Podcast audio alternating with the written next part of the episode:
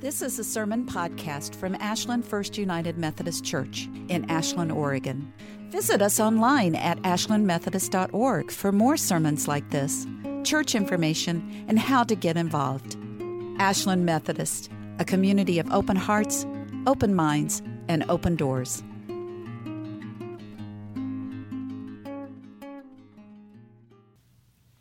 So today we explore the story of the Magi sometimes called the wise men or the wise ones or the three kings.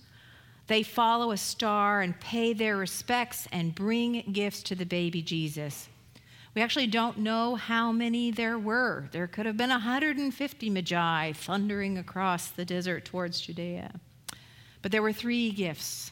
And so in our images and paintings, we see three. And when I was a girl, this picture that I found kind of typifies how I thought of them. I thought of them as kings rather than wise men, and the one closest to us in his very English garb. Um, this, these were the three kings to me. The story of the three magi in the current thinking is that they were Persian Zoroastrians.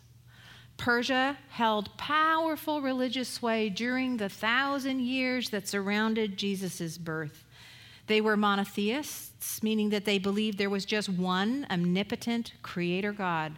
They were mystics, but their beliefs were grounded in the study of the universe and the natural world and the stars.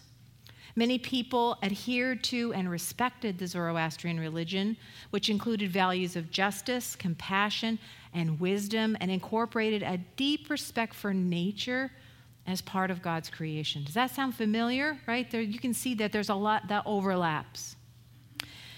Here's a picture of modern day Zoroastrians in Tehran celebrating in a ritual about returning of light to the world. Like most Mesopotamian understanding of the ancient world in this whole area, the Levant, the Hebrews, everybody who's picking up on everybody else's understanding, um, understood light and fire as deeply related to the Spirit, an eye of the Spirit or a perceptible emanation of God. And our faith is grounded in this as well. Abraham shares this understanding, and we see it clearly in stories like the burning bush, where Moses is confronted with the fire of God. Jesus, too, declares that God is light and in our Bible, we hear of the New Jerusalem. It will be so lit up that there will be no need for the moon and no need for the sun because God's light itself will illuminate the city. Remember, too, the Bible isn't a historical document. It isn't entry, interested in the concrete, literal truths so much as it's interested in showing us what God is like, how God is working in the real world, and inviting us to wonder and to believe. A number of the Zoroastrian wise folk may well have visited Bethlehem to see the infant Jesus. They may have come to Jesus when he was already a year or two old. We can think about that timeline of a bunch of camels and a bunch of wise guys traveling the desert. Takes a little bit of time. The Gospels of Luke, Mark, and John don't mention the wise folk called Magi coming to visit Jesus at all. Only Matthew does. Matthew is the most Judean, the most Hebrew of all our Gospels in its source and interests. It is the one most likely to speak about Jesus as the fulfillment of Hebrew prophecies. Matthew writes about the Nativity, about the time that Jesus was uh, telling the story, but he writes afterwards, about a, at least 50 years orally, 100 years to 300 years before this story is being written down in any form that we are receiving it. Matthew tells the story of Jesus at a time when the Judean people, culture, and religion are all under brutal attack. The Judean Rome, the Judeo-Roman wars have all but destroyed the people the Greeks had been cruel conquerors, and the Romans, when they set their armies against the Judean cities, they destroyed Jerusalem, and it was awful. Matthew knows there are many who admire this powerful wisdom religion called Zoroastrianism. The Hebrew God seems defeated. Jerusalem is destroyed. Judeans are refugees. The Zoroastrian God seems to have power and wisdom internationally. Maybe, maybe they're on to something. How Matthew comes across the story, we don't know. Maybe he was in when he was in Syria or Egypt, he came across a Zoroastrian priest who told him this story. Or he learned that this had happened. But we don't know. We don't have to believe Matthew's story is historical to recognize that this story is faithful. Matthew is making a point about faith. Matthew is bringing together what is similar between the Judeans and the Zoroastrians. Both love justice. Both recognize God as the one and God as light. Both value wisdom and the creation. Both know God as loving and compassionate. And Matthew says even the Zoroastrians recognize these things about God. And even though they're not Judean, they can see those things in Jesus. These magi that folks admire and honor for their wisdom, though they are not Hebrew and not born of the line of Abraham, they are still smart and wise enough. They got a glimpse of God enough that when they saw the star, they did not hesitate to follow where it led them. And that is epiphany. It's that glimpse of God. It just comes upon you you are a human standing there one minute, and the next minute you witness or experience something, and you just know that you are in the presence of God.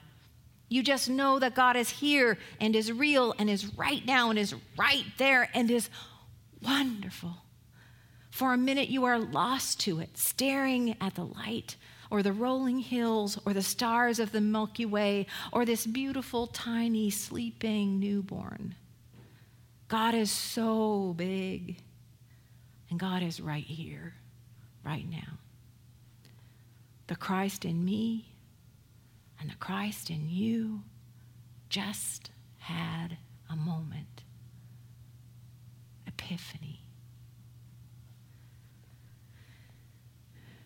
So, epiphany is what that moment of Christ recognition is called when we see and recognize God's presence, but is also the name for a season of the church. We focus in Sunday today on Epiphany as part of the expected and desired experience of the faithful, and it's a pretty big deal. So, in writing the sermon, um, anybody not know I love John Wesley? Shocker coming right up. So I searched, searched his sermons, his journal, his letters, and of course, it's possible I missed something. But I did digital searches as well as reference searches, and I turned up exactly nothing about the Magi, nothing about the wise men, nothing about Epiphany. The word doesn't show up. Wesley gave over 40,000 sermons. We have many sermons written down. So, interesting.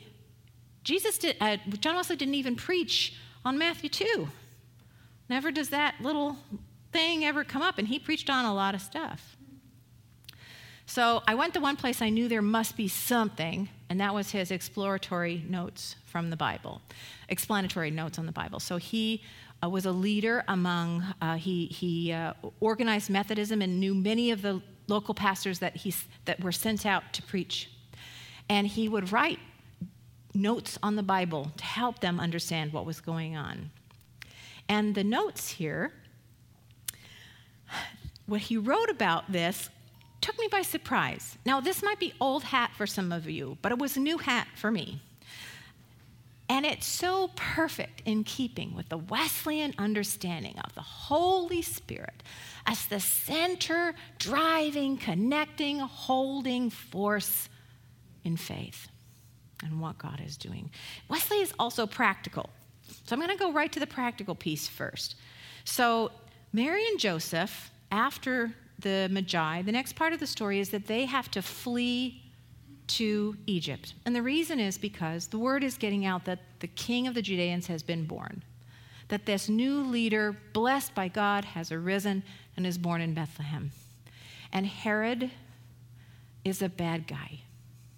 Herod feels a threat to his power and sends out the word that all baby boys of the certain age must be killed in order to eliminate the threat.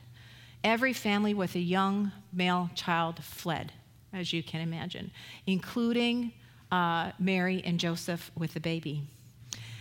And here's this wonderful bit of practical help from John Wesley, who says, Isn't it providential that the wise men came by with gold and frankincense and myrrh right when they were going to need a bunch of money just to get through their time in Egypt, where they would be strangers? Right? So I just loved. I don't know who you sell frankincense and myrrh to. Excuse me, I've got some frankincense. Um, the gold, I'm sure they could get a good price on a free market.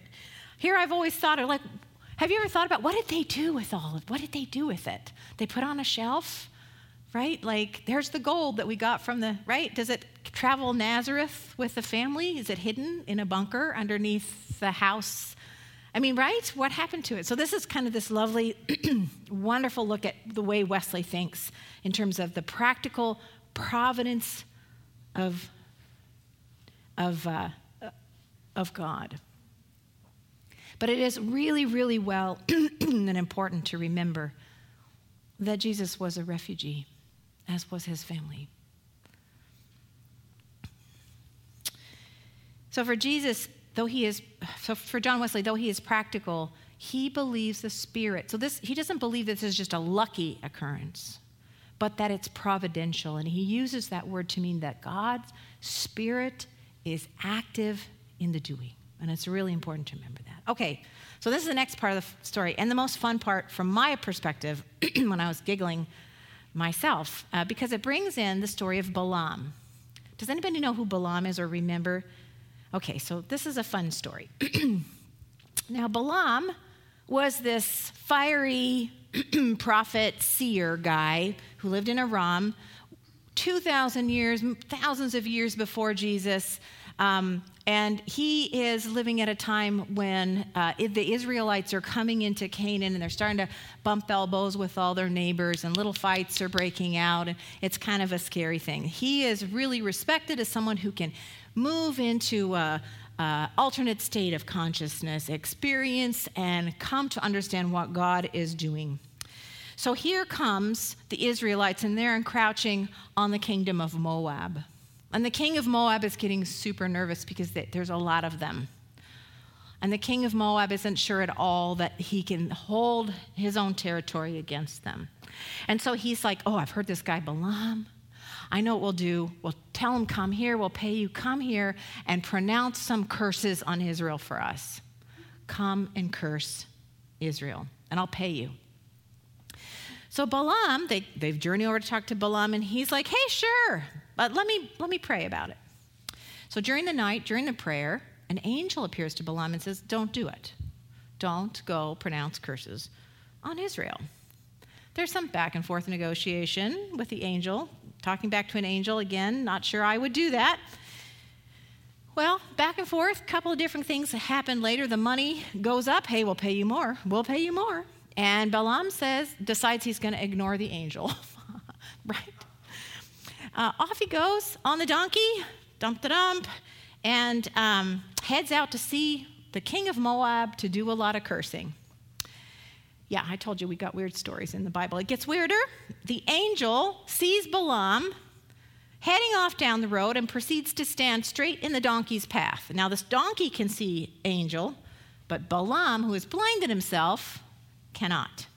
The donkey swerves off the road and down a lane with Balaam yelling at her to get back on the road, and then Balaam starts hitting her with the stick, and the angel is still right there, so the donkey lies down, squishing Balaam's foot. Yes, in the Bible it tells us that he got his foot squished, and Balaam is beating the donkey all the more. The angel watches all this and has had enough, so the angel gives the donkey the power of speech.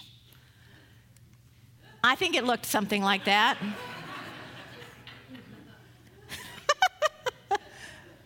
Balaam and the donkey have this conversation. A conversation of complaint where the donkey says, Hey, quit hitting me. What have I ever done to you? And Balaam yells back with the likes of, You torment me by ignoring my orders and squishing my foot. So the angel tolerates this only for so long before giving Balaam a sort of spiritual zap of awakening. And Balaam can now see and hear the angel. So is Balaam contrite now? Like, ooh, angel again? Sadly, not. How many of us are contrite in this moment or still headed on? Like, I don't know, I'm getting paid a lot of money and it's just a few curses and, you know, I don't know. Are you sure? Are you sure? Balaam still wants to go to Moab. So the angel says, Okay, fine, but if you go, you will say the words that I put in your mouth to say. So Balaam and the donkey, once more off they go. I, thought of this like there was a donkey that brought Mary to Bethlehem in the Nativity story, and I think that donkey has a way better job than this poor donkey stuck bringing uh, Balaam to Moab. So Balaam gets to Moab and, of course, sets out to do what he expects to be very well paid for. The king of Moab gets everything ready. This is a kind of an Illuminati image, isn't it? Sort of scary, but it does depict these burning altars and the, the priests gathering around. There's a semblance of Assyrian look here. These folks are Moabian, so I don't know. But the king of Moab gets everything ready, sacrificing oxen and sheep, and Balaam ramps it up, saying, More altars, more sacrifices, add seven rams and seven bulls. And then Balaam prays to God for the message to proclaim, and everybody is ready for the cursing to start.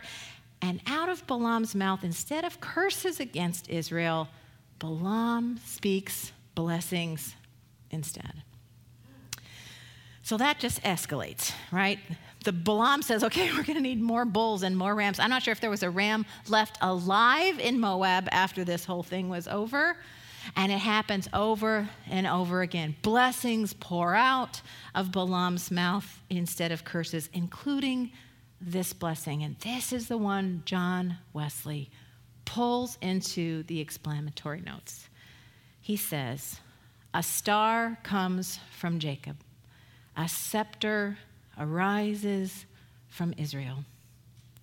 The curses that the king of Moab had hoped would fall on Israel instead fall on Moab. Moab and the other smaller nations will fall, and Israel would survive to see a Messiah rise from within. Balaam says, I have seen him, but not yet. I look at him, but he is not nearby. It is that glimpse of God in the hush it is that moment the Messiah comes. Epiphany. The story of the priest who defied an angel and rode a talking donkey is the story that John Wesley uses to explain the story of the Magi. Gotta love him. And it's so Wesleyan a star comes from Jacob, and a scepter arises from Israel. It is the thing both king of Moab and the king Herod fear most loss of power. And Moab falls, and the Moabites and the Israelites come to terms with each other, and they fall in love with each other and marry each other, and Moab becomes integral part of the story of God's people. Why does John Wesley use it? John Wesley believed that the Holy Spirit was a present and powerful force in life. It moved freely through the created material of the earth into and out of the human heart and hands and feet and mouth. The Holy Spirit was an active presence. It could come over you and throw you down to the ground, wrestling with your sin, so overwrought by the purest, deepest, most wonderful love you have ever felt. In his lifetime during the revivals and conversions, he witnessed this happening over and over again. The Spirit moved people, it transformed people, it possessed people, it opened their mouths to utter words they did not know they would or could or even should say. Balaam is a selfish, short sighted, regular human being who does the wrong thing. But he and we do not have to be perfect to experience the power of the Holy Spirit. Balaam didn't listen real well. What if we did? But Balaam prayed and the Spirit came upon him, just like the angel said.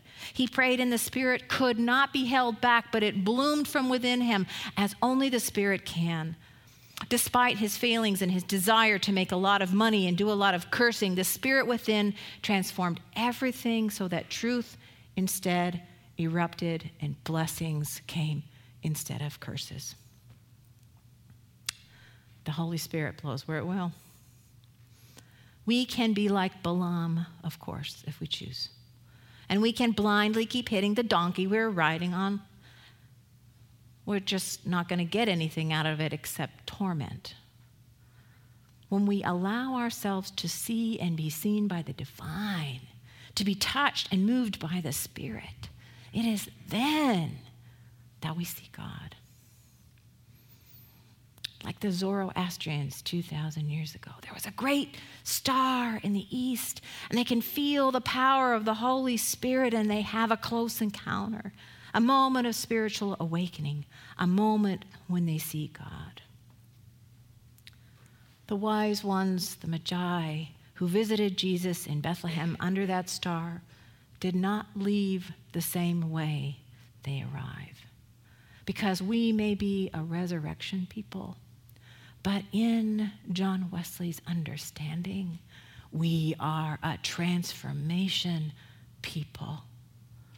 Once the wise ones had seen God, it changed everything. They don't go back to Herod's way, they find a new path ahead. All of you expect to feel the Holy Spirit in your life. You can even now choose to see the angel standing in front of you. You leave this church on a Sunday and you have your way home. What if you allowed yourself a moment, that little bit more transformational set, expected it? and go home that way today. What does that mean in your life? Will you dare to be transformed in Christ? Will you? If so, your answer is Amen. Amen.